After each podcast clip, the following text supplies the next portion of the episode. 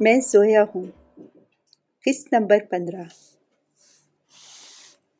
زندگی یکدم بہت سہل ہو گئی تھی۔ زویا نے خوب محنت کی۔ فائنل ایگزام میں صادق صاحب کی اکیڈمی سے بھی نوٹس وغیرہ لے لیے۔ انہوں نے بھی بہت پروفیشنل انداز میں اس کی تیاری کروائی تھی۔ سردار جہانگیر خان اب بالکل تندرست ہو گئے تھے۔ وہ باقاعدگی سے فیکٹری میں جاتے تھے، مگر بہت تھوڑا وقت وہاں گزارتے تھے۔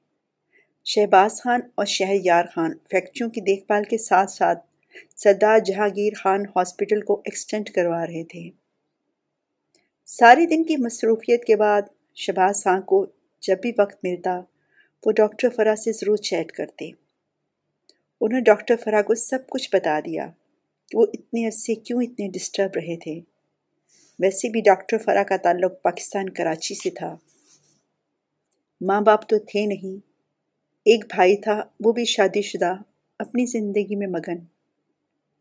ڈاکٹر فرا کا بھائی اس سے کافی بڑا تھا۔ اب اس کے بیٹے کی شادی تھی اور ڈاکٹر فرا پاکستان آ رہی تھی۔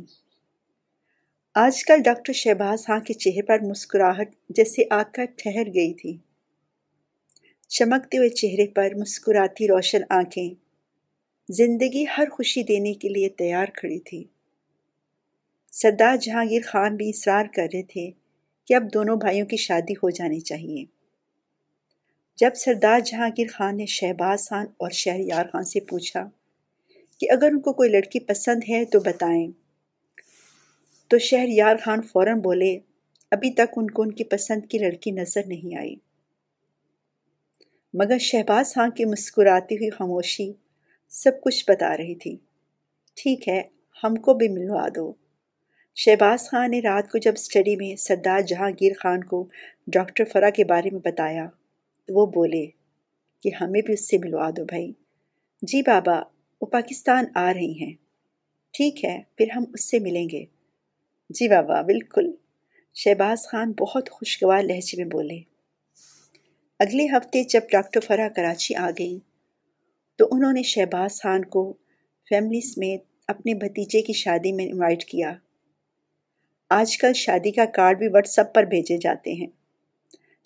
شادی کا بہت خوبصورت سا کارڈ دے کر شہباز خان نے دل میں سوچا۔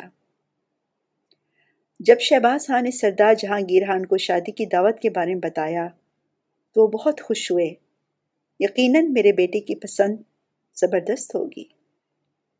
شہباز بھائی، آپ زویا کو ساتھ لے کر چلے جائیں۔ شادی بھی اٹینڈ کرائیں اور ان کے گھر والوں سے ملاقات بھی ہو جائے گی۔ میں بابا کے ساتھ یہاں رہوں گا۔ شہریار خان نے سردار جہانگیر کے ساتھ مشورہ کرنے کے بعد شہباز خان کو صلاح دی۔ بالکل مناسب بات ہے۔ زویا کے ایگزام بھی ختم ہو چکے ہیں، وہ بھی آپ کے ساتھ جائے گی۔ سردار جہانگیر خان بولے۔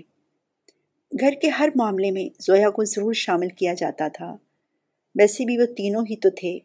پھر زویا کو کس طرح اتنی بڑی خبر سے بے خبر رکھا جاتا؟ زویا تو بے حد خوش ہوئی کہ آج کل شہباز خان کے چہرے کی خوشی سارے گھر میں روشنی کی طرح بکھر رہی تھی۔ تو زویا، آپ چل رہی ہیں نا؟ شہباز خان کے چہرے کی مسکراہٹ بہت پیاری لگ رہی تھی۔ ضرور بھائی، میں ضرور جاؤں گی۔ زویا بہت خوش ہوئی۔ خدا نے اس پر اپنا بہت کرم کیا تھا۔ ایک تنہا لڑکی کے لیے زندگی کے اتنی خوبصورت اتنے پیارے وسیلے اور اتنے اچھے رشتے بنائے تھے۔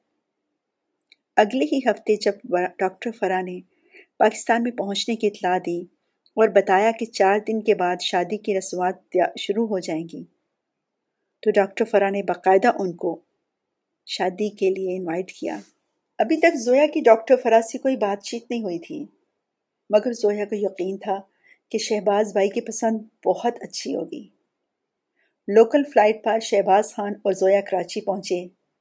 زویا پہلی بار کراچی آئی تھی۔ اس کا پہلا ہوائی سفر تھا۔ وہ بہت ایکسائٹڈ تھی۔ کراچی کا ایئرپورٹ بہت بڑا تھا اور کراچی شہر بھی بہت بڑا اور بہت کراؤڈڈ تھا۔ ایئرپورٹ پر بہت بڑی سفید لینڈ کروزر ان کے ویلکم کے لیے کھڑی تھی۔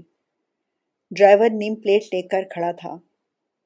ڈاکٹر فرا، ڈاکٹر شہباز کو بتا چکی تھی کہ وہ ایئرپورٹ پر نہیں آ سکتی، مگر اس کا ڈرائیور ضرور آئے گا اور وہی ان کو گھر میں لے کے آئے گا۔ ڈاکٹر شہباز صرف اتنا جانتے تھے کہ ڈاکٹر فرا کا تعلق کراچی کے کسی وڈیرے خاندان سے ہے اور اس کا صرف ایک بھائی ہے۔ والدین حیات نہیں اور پورے خاندان میں فرا پہلی ڈاکٹر لڑکی ہے۔ ورنہ وہاں کسی کو اتنی تعلیم حاصل کرنے کا موقع ہی نہیں دیا جاتا۔ اور خاص طور پر لڑکیوں کو۔ فرا کی قسمت اچھی تھی کہ اس کے والدین خاص طور پر اس کے باپ سکندر خان کو اپنی بیٹی سے بہت پیار تھا۔ اور سکندر خان اس کو ڈاکٹر بنانا چاہتے تھے۔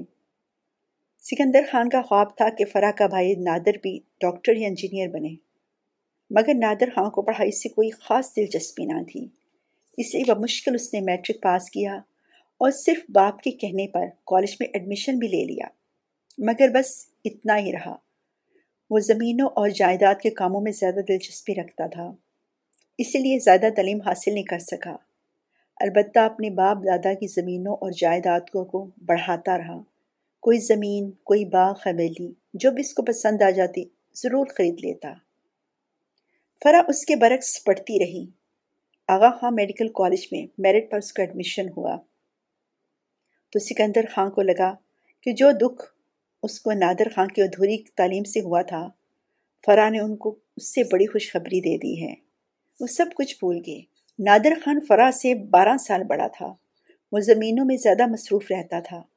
اس کی اٹھان بالکل روایتی وڈیروں جیسی تھی، اس لیے اس کے شوق اور مزاج بھی ویسے ہی تھے۔ حلانہ خود سکندر خان بہت نرم مزاج کے تھے اور ان کی بیوی سکینہ بھی بہت دھیمے مزاج کی سیدھی سادی گھریلو عورت تھی۔ اس کا تعلق وڈیروں کے خاندان سے تھا، مگر اس کا مزاج بہت سادہ تھا۔ نادر خان کا مزاج اپنے ماں باپ کے برعکس اپنے دادا حشمت خان جیسا تھا۔ اپنی مرضی سے ہر کام کرنا اور کسی کو بھی کوئی اہمیت نہیں دینا اس کی فطرت میں شامل تھا۔ نادر خان نے اپنی پسند سے اور پھر والدین کی رضامندی سے اپنے چچا کی بیٹی زلیخا سے شادی کی تھی۔ زلیخا بھی نادر خان کی طرح کافی زمینوں اور جائیداد کی اکلوتی مالک تھی زلیخا کا کوئی بھائی نہیں تھا، اس لیے باپ کی جائیداد کی اکلوتی وارث۔ نادر خان بہت خوش تھا کہ زلیخا کی ساری جائیداد بھی اب اس کی ہوگی۔ زلیخا بھی نادر خان کی ہم مزاج تھی۔ اس کو بھی جائیداد اور دولت سے بہت محبت تھی۔ جب فرا نے آغا خاں میڈیکل کالج سے ایم بی بی ایس مکمل کیا، تو سکندر اور سکینہ کا ارادہ تھا کہ اب فرا کی شادی کر دی جائے۔ مگر فرا کے لیے خاندان میں کوئی بھی پڑھا لکھا لڑکا نہ تھا۔ پھر فرا نے اپنے والدین سے فرمائش کی کہ وہ ہائر اسٹڈی کے لیے یو کے جانا چاہتی ہیں۔ پہلے تو سکندر خاں راضی نہ ہوئے۔ ان کو اپنی اتنی فرما بردار اور پیاری بیٹی سے بہت پیار تھا۔ مگر پھر پتہ نہیں کیوں یکدم انہوں نے فرا سے کہہ دیا کہ وہ یو کے چلی جائے۔ اور وہاں اپنی تعلیم جتنی بھی جاری رکھنا چاہتی ہے، وہیں رہے۔ فرا خوش ہونے کے ساتھ ساتھ کچھ حیران بھی تھی کہ بابا اتنی جلدی کیسے مان گئے۔ ورنہ فرا کو لگتا تھا کہ اب تو بس بابا اس کی شادی ہی کروا دیں گے۔ نادر خان کی شادی تو پچیس سال کی عمر میں ہو گئی تھی۔ اب اس کے تین بیٹے بھی تھے۔ فرا کو سکندر خان خود لندن لے کر گئے۔ سکینہ بھی ان کے ہمراہ تھی۔ سکندر خان کے پاس پیسے کی کوئی کمی نہیں تھی۔ لندن میں فرا کے لیے ایک فلائٹ خریدا گیا اور اس کا ایڈمیشن بہترین یونیورسٹی میں کروایا گیا۔ دو مہینے تک سکندر خان اور سکینہ فرا کے ساتھ رہے۔ وہ سب بہت خوش تھے۔ کہ فرا نے ان کا وہ خواب پورا کر دیا ہے، جو شاید سکندر خان کے خاندان میں پچھلی کئی نسلوں نے دیکھا تو ہوگا، مگر اس کی تعبیر دیکھنا صرف سکندر خان کے نصیب میں تھا۔ سکندر خان اور سکینہ فرا کے ساتھ لندن میں بہت خوش رہے، مگر پتہ نہیں کیوں فرا کو کبھی کبھی لگتا وہ کبھی خاموش ہو جاتے ہیں۔ اور سکندر خان اور سکینہ کے خاموش ہونے میں کیا بات تھی، یہ فرا نہیں جان سکی۔ فرا نے کئی دفعہ پوچھا، مگر انہوں نے اس کو کچھ بھی نہیں جواب دیا۔ صرف یہی کہتے رہے کہ فرا اپنی تعلیم پر توجہ دو۔ باقی سب ٹھیک ہے۔ تم فکر نہیں کرو۔ انشاءاللہ آگے بھی اللہ سب صحیح کرے گا۔ وہ دو ماہ لندن میں بہت خوش رہے۔ وہ دو ماہ تو جیسے دو ہفتوں میں بیت کے خوشی کے پل ہوا میں پھوار کی طرح زندگی کو تر و تازہ کر کے گزر جاتے ہیں۔ جب لندن ایئرپورٹ پر فرا اپنے والدین کو الوداع کرنے آئی تو بہت اداس تھی مگر سکندر خان اور سکینہ کی آنکھوں میں اداسی کے ساتھ ساتھ بچھڑنے کا دکھ بہت نمایاں تھا۔ بابا، آپ فکر نہ کریں۔ میں ہر ٹرم کے ایگزام کے بعد آپ کے پاس آ جایا کروں گی۔ فرح نے اپنی آنکھوں کے آنسی پہنچتے ہوئے کہا، نہیں فرح، جب تک ہم تم کو خود نہیں کہیں گے، تم پاکستان میں نہیں آنا۔ سکندر خان کی آواز یکدم بہت سنجیدہ ہو گئی تھی۔ کیوں بابا؟ میں اب سے ملنے نہیں آ سکتی؟ فرح نے آنسو بری آنکھوں کے ساتھ حیرت بڑے انداز میں پوچھا۔ بیٹی، تم مجھ سے وعدہ کرو۔ جب تک ہم خود تم کو نہیں بلائیں گے، تم نے پاکستان میں نہیں آنا سکینہ خان نے فرح کا ہاتھ تھام لیا۔ ماں، آپ کیا کہہ رہی ہیں؟ میں یہاں آپ کے بغیر اکیلے کیسے رہوں گی؟ بیٹی پہلے بھی تو تم ہاسٹل میں رہ رہی تھی نا؟ اب بھی سمجھ لینا، پھر ہاسٹل میں آ گئی ہو۔ سکندر خان بول رہے تھے اور فرح حیرانگی سے ان کی طرف دیکھ رہی تھی۔ جب وہ میڈیکل کالج کے ہاسٹل میں رہتی تھی تو اس کے بابا ہر روز فون کرتے اور ہر ہفتے دونوں ماما بابا اس سے ملنے آ جاتے تھے۔ مگر زیادہ اصرار نہیں کرتے تھے کہ فرح گھر میں آئے، بلکہ ہمیشہ کہتے تھے اچھا ہے تم ہاسٹل میں اپنی پڑھائی پر پوری توجہ دے رہی ہو۔ گھر میں رہ کر میڈیکل جیسی ٹف پڑھائی پڑھنا بہت مشکل تھا۔ اور اب بھی ماما بابا اس کو اتنی دور لندن میں چھوڑ کر جا رہے تھے۔ بابا، میں اکیلی نہیں رہ سکتی آپ کے بغیر۔ فرا سچ مچ گھبرا کر رونے لگی۔ بیٹی، رو نہیں۔ ہم تمہارے بھلے کے لیے کہہ رہے ہیں۔ فون پر تو ہر روز بات کریں گے۔ مگر اپنے بابا سے وعدہ کرو۔ جب تک ہم خود تم کو نہیں بلائیں گے، تم نے نہیں آنا۔ کسی کے کہنے پر بھی نہیں آنا۔ ہمارا دل اداس ہوگا تو ہم خود آ جائیں گے۔ پتہ نہیں کیوں ان کی آواز، ان کے الفاظ کا ساتھ نہیں دے رہی تھی۔ بیٹی، وعدہ کرو، کسی کو پتہ نہیں چلے کہ ہم نے تم کو پاکستان آنے سے منع کیا ہے۔ کسی کو بھی نہیں۔ ہم تینوں کے علاوہ یہ بات کسی کو پتہ نہیں چلنی چاہیے۔ اب کی بار اس کی ماں نے اس کا ماتھا چوم کر کہا۔ فرا کو ماں کی آنکھوں میں پتہ نہیں کیوں آنسو کے ساتھ ساتھ بے بسی بھی نظر آئی۔ دونوں اس کی طرف بہت امید بھری نظروں سے دیکھ رہے تھے۔ فرا نے اپنے بوڑھے ماں باپ کو دیکھا، جو اس کو ہمیشہ بہت مضبوط، بہت ہمت والے لگتے تھے۔ مگر آج وہ اتنے کمزور اور بے بس کیوں لگ رہے تھے؟ فرا نے صرف ایک پل سوچا۔ فرا کو خدا نے یہ خوبی عطا کی تھی کہ وہ بہت جلد اپنے جذبات پر قابو پا لیتی تھی۔ اور بعد میں اس کے بارے میں سوچتی تھی کہ ایسا کیوں ہوا ہے۔ ایئرپورٹ پر بورڈنگ کی اناؤنسمنٹ شروع ہو گئی۔ فرا نے آنسو صاف کر کے کہا، یہ تو آپ نے خود کہہ دیا بابا کہ میں پاکستان میں نہ آؤں، ورنہ سچ بابا، لندن اتنا خوبصورت ہے، میرا تو خود دل نہیں کرے گا آنے کو۔ یہ بھی ٹھیک ہے، آپ دونوں آ جانا۔ اب ان دو مہینوں میں ہم جہاں نہیں جا سکے، وہاں بھی جائیں گے۔ اور پھر آپ نے ابھی تک تو لندن کی سردیاں بھی نہیں دیکھی۔ تو آپ آنا، پھر ہم مل کے سردیوں میں رہیں گے۔ ٹھیک ہے، اب میں آپ کو لندن چھوڑ کر پاکستان میں نہیں آنے والی۔ آپ ہی آئیں گے۔ اور لالا نادر کو بھی ضرور لے کے آنا۔ ہاں ہاں ہم ضرور لائیں گے۔ سکندر ہاں اور سکینہ نے جیسے سکون کی سانس لی ہو۔ مگر سکندر بہت دیر تک فرا کے ماتھے پر بوسے دیتے رہے۔ سکینہ بھی فرا کا ہاتھ چھوڑ نہیں رہی تھی۔ جیسے اپنے آپ کو یقین دلا رہی ہو کہ میری بیٹی میرے پاس ہے۔ فرا نہیں جانتی تھی کہ پھر وہ زندگی میں کبھی بھی ماں کے ہاتھ کا لمس اپنے ہاتھوں میں نہیں پا سکے گی اور نہ ہی اپنے ماتھے پر اپنے باپ کے شفقت بھرے بوسے ہوں گے۔ فرا کو لندن آئے تقریباً سال ہو گیا تھا۔ سکندر اور سکینہ تقریباً ہر روز اس سے بات کرتے تھے، جیسے ان کی زندگی میں اس کے علاوہ اور کوئی کام ہی نہ ہو۔ فرا کو بھی ہر روز ان کے فون کا انتظار رہتا تھا۔ پورے سال میں شاید ہی کبھی کوئی ایسا دن گزرا ہو جب سکندر اور سکینہ نے فرا سے بات نہ کی ہو۔ کبھی فون کی خرابی یا موسم کی وجہ سے لائن میں گڑبڑ ہو جاتی تو دوسرے دن فون ضرور آ جاتا، چاہے پانچ منٹ کی بات ہو یا ایک گھنٹے کی۔ چوبیس سے لے کے تیس گھنٹوں میں فرا کے اپنے ماں باپ سے ضرور بات ہو جاتی تھی۔ جب ایک بار فرا کو لگا کہ بابا کی طبیعت کچھ ٹھیک نہیں اور وہ کچھ آہستہ آہستہ بو رہے ہیں فرا کے پوچھنے پر انہیں عجیب سا جواب دیا۔ بیٹا، صحت تندرستی، بیماری زندگی کا حصہ ہیں۔ جب تک زندگی ہے، نرمی سختی تو چلتی رہتی ہے۔ مگر بیٹے، تم نے ہمت نہیں ہارنی۔ کچھ بھی ہو جائے، اپنا وعدہ بھی نہیں توڑنا۔ ٹھیک ہے بابا، خدا آپ کو صحت تندرستی اور زندگی عطا کرے۔ آپ دونوں کے لندن کے ویزے لگے ہوئے ہیں۔ آپ کچھ دنوں کے لیے میرے پاس آ جائیں۔ اچھا بیٹے، تم بتاؤ، تمہارے ایگزام کب شروع ہو رہے ہیں؟ بس بابا، پندرہ دن تک فائنل ٹرم کی ایگزام کی ڈیٹ شیٹ آ جائے گی۔ اور کب ختم ہوں گے؟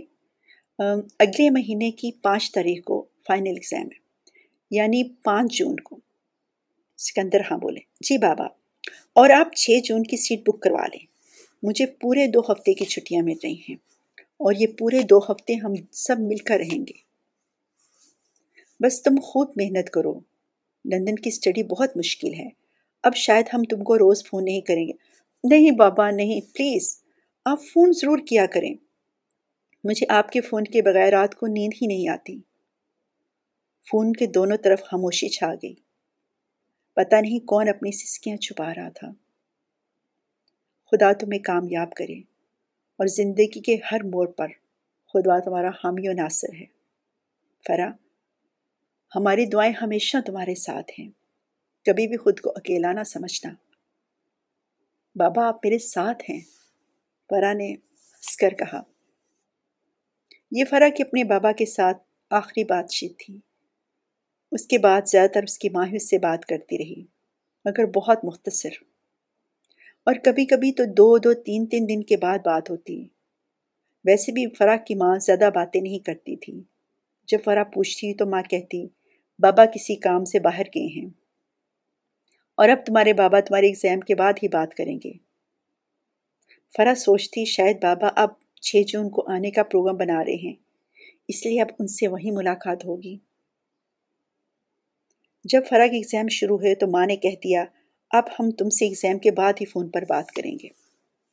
تاکہ تم آرام سے خوب تیاری کر کے ایگزام دو۔ فرا کو پتا تھا کہ اس کی تعلیم بہت مہنگی ہے۔ شاید اس لیے بابا چاہتے ہیں کہ وہ خوب محنت کرے۔ اور پھر واقعی فرا نے جی جان سے تیاری کی۔ اب کی بار وہ فرسٹ پوزیشن لینا چاہتی تھی۔ تاکہ جب اس کے بابا آئیں تو ان کو لے کر یونیورسٹی میں جائے اور ان کے سامنے اپنا میڈل لے۔ بابا کتنے خوش ہوں گے۔ فرا نے امتحان کے دنوں میں کافی بار کوشش کی کہ اس کی بات ہو جائے، مگر ماں نے ہر بات اس کو تسلی دی کہ سب ٹھیک ہے، تم فکر نہیں کرو۔ ماں بہت کم بات کرتی تھی۔ فرا کے ایگزام شروع تھے۔ فرا اپنی فیلڈ میں اسپیشلائز کر رہی تھی اور لندن میں بہت کمپٹیشن تھا۔ ساری دنیا سے بہت سے لائک اسٹوڈنٹ لندن کی یونیورسٹی میں اپنے آپ کو اور بھی بہترین ثابت کرنے کے لیے آئے تھے۔ فرا بہت انٹیلیجنٹ اور ہارڈ ورکنگ تھی۔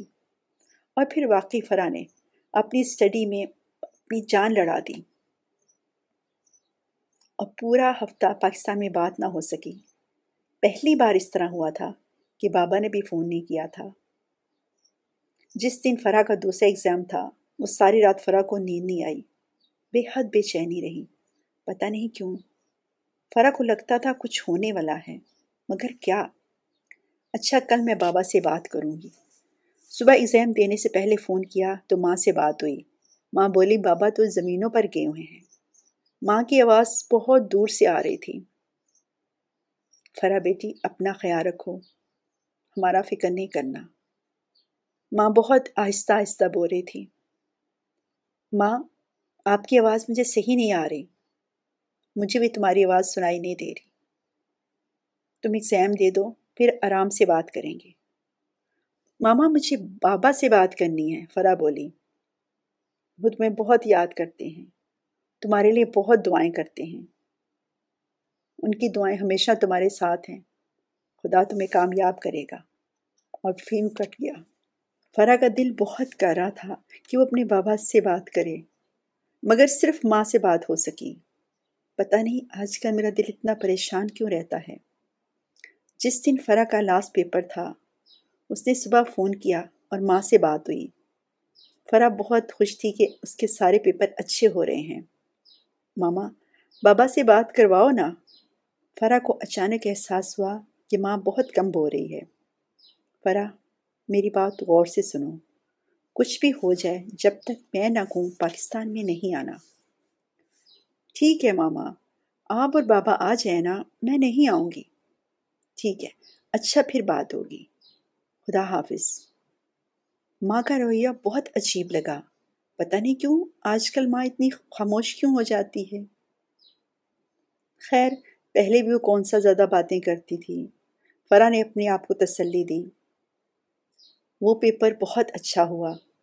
لاسٹ پیپر دینے کے بعد فرا بہت ریلیکس تھی۔ دوسرے صبح ابھی فرا سو رہی تھی کہ فون پر بیل ہوئی۔ کوئی نیا نمبر تھا۔ فرا حیران تھی، کال پاکستان سے آ رہی ہیں، مگر یہ نمبر اس نے پہلے نہیں دیکھا تھا۔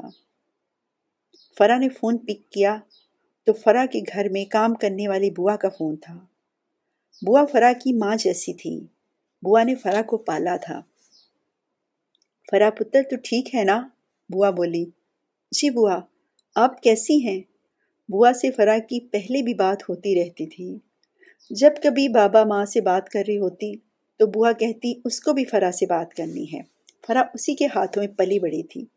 آج صبح صبح ہی بوا کی آواز سن کر فرا کچھ حیران ہو گئی۔ فرا پتر، میں ٹھیک ہوں۔ تم ٹھیک ہو نا، پتر؟ جی بوا، میں بالکل ٹھیک ہوں۔ بابا ماں کہاں ہیں؟ اب فرا کچھ پریشان ہو گئی۔ سب ٹھیک ہے فرا پتر؟ لیکن میری بات غور سے سن۔ میں تم کو تاکید کر رہی ہوں کہ کچھ بھی ہو جائے تم نے پاکستان میں نہیں آنا۔ کیا ہوا بوا؟ آپ سب مجھے کیوں نہیں آنے دے رہے پاکستان؟ اور ہوا کیا ہے؟ فرا پتر، ذرا حوصلہ کر کے میری بات سن۔ مجھے تمہاری ماں نے فون کرنے کو کہا ہے، اور یہ میں فون گھر سے نہیں کر رہی۔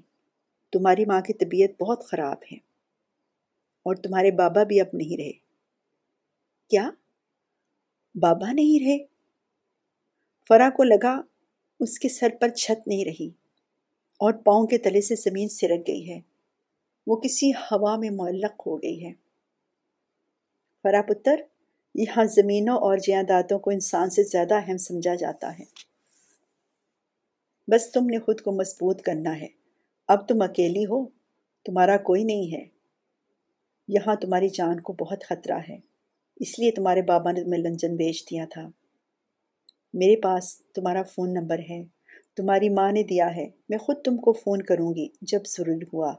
شاید اب میں جلدی تم سے بات نہ کر سکوں، مگر میں کوشش کروں گی۔ ابھی میں بہت مشکل سے بات کر رہی ہوں۔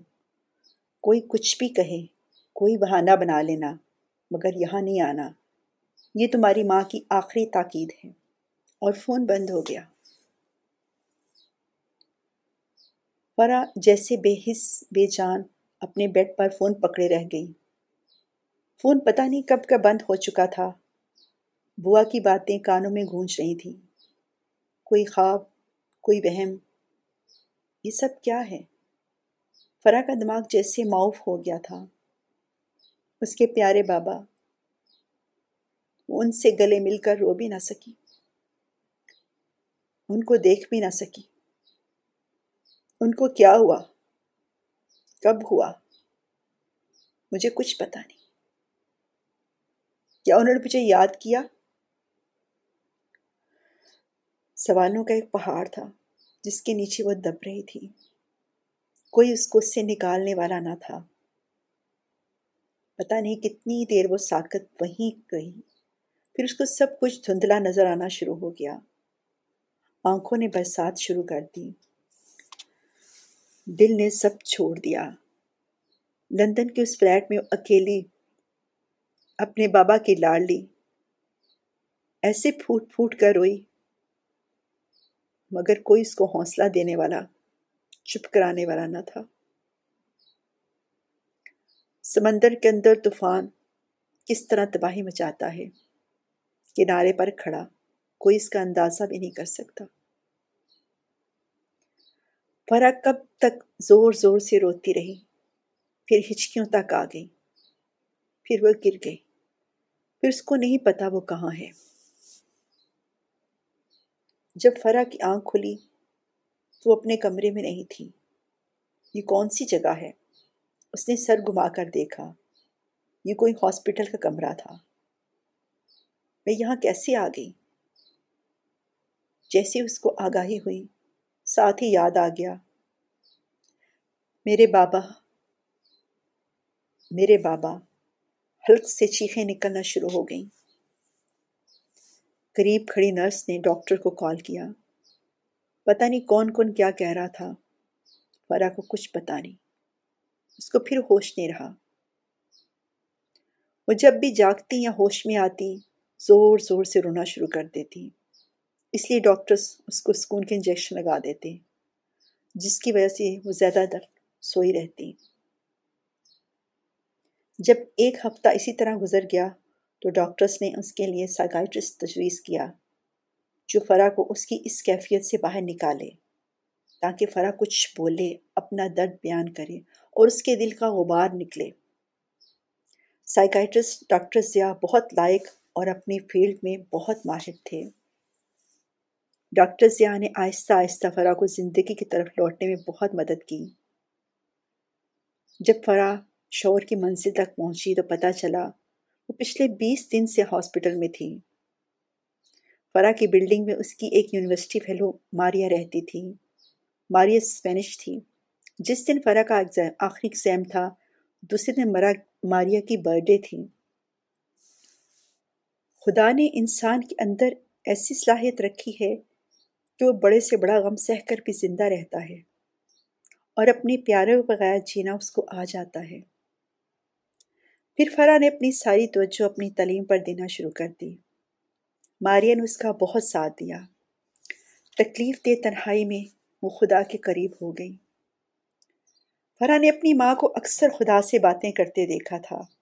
اب وہ بھی خدا سے باتیں کرتی اور دل کی ہر بات خدا کو بتا دیتی۔ عجیب بات ہے۔ جب وہ اپنا دکھ خدا کو بتاتی تو سکون کی دولت اس کے دل اور دماغ کو سرشار کر دیتی۔ پھر فرا خدا کی ہر رضا پر راضی ہوتی گئی۔ نادر لالا نے کبھی بہن کو فون نہیں کیا۔ فرا کو لگتا اتنی بڑی دنیا میں وہ تنہا ہے۔ پہلے اس کے ماں باپ تھے، اب تو کوئی بھی نہیں۔ مگر شاید اب اس کے ساتھ ایک ایسا رشتہ ہے جو دنیا کے سب سے مضبوط اور ہمیشہ رہنے والا رشتہ ہے۔ خدا کے ساتھ تعلق نے اس کو بہت مضبوط کر دیا تھا اور وہ اور بھی خدا کے قریب ہو گئی فرا کو پاکستان سے آئے ہوئے دو سال ہو گئے تھے۔ ان دو سالوں میں بہت کچھ ہوا۔ فرا نے یو کے میں ریزیڈنس کے لیے اپلائی کر دیا۔ اسپیشلائز کرنے کے بعد فرا کو کوئن ہاسپٹل میں جاب کی آفر ہوئی۔ وہیں اس کی ملاقات ڈاکٹر شہباز خان سے ہوئی۔ ڈاکٹر شہباز خان اپنے کام میں بہت ماہر تھے۔ وہ ہاسپٹل کے بہترین سرجنس میں تھے۔ فرا ان سے بہت کچھ سیکھ رہی تھی۔ پتہ نہیں کس طرح شہباز خان کی دل فریب شخصیت نے فرا کو متاثر کر دیا۔ فرا کو خود پتہ نہیں چلا۔ جب کبھی دونوں کی اکٹھی نائٹ ڈیوٹیز ہوتی تو فرا کو ایک انجانی خوشی ہوتی۔ ڈاکٹر شہباز خان بہت نرم مزاج کے، بہت ڈیسنٹ اور بہت خوش اخلاق انسان تھے۔ ان کی مسکراہٹ بہت دل فریب تھی۔ ایک بار فرا ڈاکٹر شہباز خان کے ساتھ ڈیوٹی پر تھی۔ بہت مشکل ہارڈ آپریشن تھا۔ مگر ڈاکٹر شہباز خان نے جس طرح آپریٹ کیا، وہاں سینئر ڈاکٹرز بھی تھے۔ اور وہ سب بھی ڈاکٹر شہباز سے بہت امپریس ہوئے۔ ڈاکٹر جارج نے بہت کھلے دل سے شہباز خان کی تعریف کی۔ ڈاکٹر فرا ڈاکٹر شہباز خان کو اسسٹ کر رہی تھی ڈاکٹر جارج بولے you are very perfect couple doctor George کی تعریف سن کر فرا نے سرخ چہرے کے ساتھ جب ڈاکٹر شہباز خان کی طرف دیکھا تو وہ بھی فرا کو دیکھ رہے تھے۔ فرا نے واقعی بہت توجہ اور لگن کے ساتھ ان کا ساتھ دیا تھا۔ That's right she is very good doctor Shahbaz ہاں جیسے ڈاکٹر کے منہ سے فرا کے لیے یہ لفظ کسی اعزاز سے کم نہیں تھے۔ اور پھر آہستہ آہستہ وہ ڈاکٹر شہباز خان کا انتظار کرنا شروع ہو گئی۔ وہ بھی ڈاکٹر فرا کے ساتھ بہت خوش رہتے۔ دونوں کے چہرے پر ایک دوسرے کی رفاقت میں بہت خوشی دیکھی جاتی۔ مگر کوئی بھی ایسی بات ابھی تک زبان سے ادا نہیں ہوئی تھی۔ مانا آنکھیں بہت کچھ بو رہی تھیں۔ مگر ایک جھجک ابھی تک تھی۔ اور پھر اچانک ڈاکٹر شہباز خان بہت پریشان رہنا شروع ہو گئے۔ انہوں نے فرا کو اگنور کرنا شروع کر دیا۔ فرا ایک دم پھر اداس ہو گئی زندگی میں جیسے پھر خلا ہو گیا ہوگا۔ وہ ڈاکٹر شہباز خان کی طرف دیکھتی، مگر وہ اس کی طرف ذرا بھی توجہ نہیں دیتے۔ چپ چاپ آتے، اپنا کام کرتے اور چلے جاتے۔ ڈاکٹر فرا ان کے رویے سے بہت حیران تھی۔ مگر ڈاکٹر شہباز خان کسی کو بات کرنے کا یا پوچھنے کا موقع ہی نہیں دیتے۔ ان کا رویہ اس قدر سرد ہوتا اور لہجہ اتنا خشک ہوتا کہ کوئی پوچھ بھی نہیں سکتا کہ ان کے ساتھ یہ کیا ہوا ہے۔ آگے کیا ہوا؟ اس کے لیے سنیے اگلی قسط۔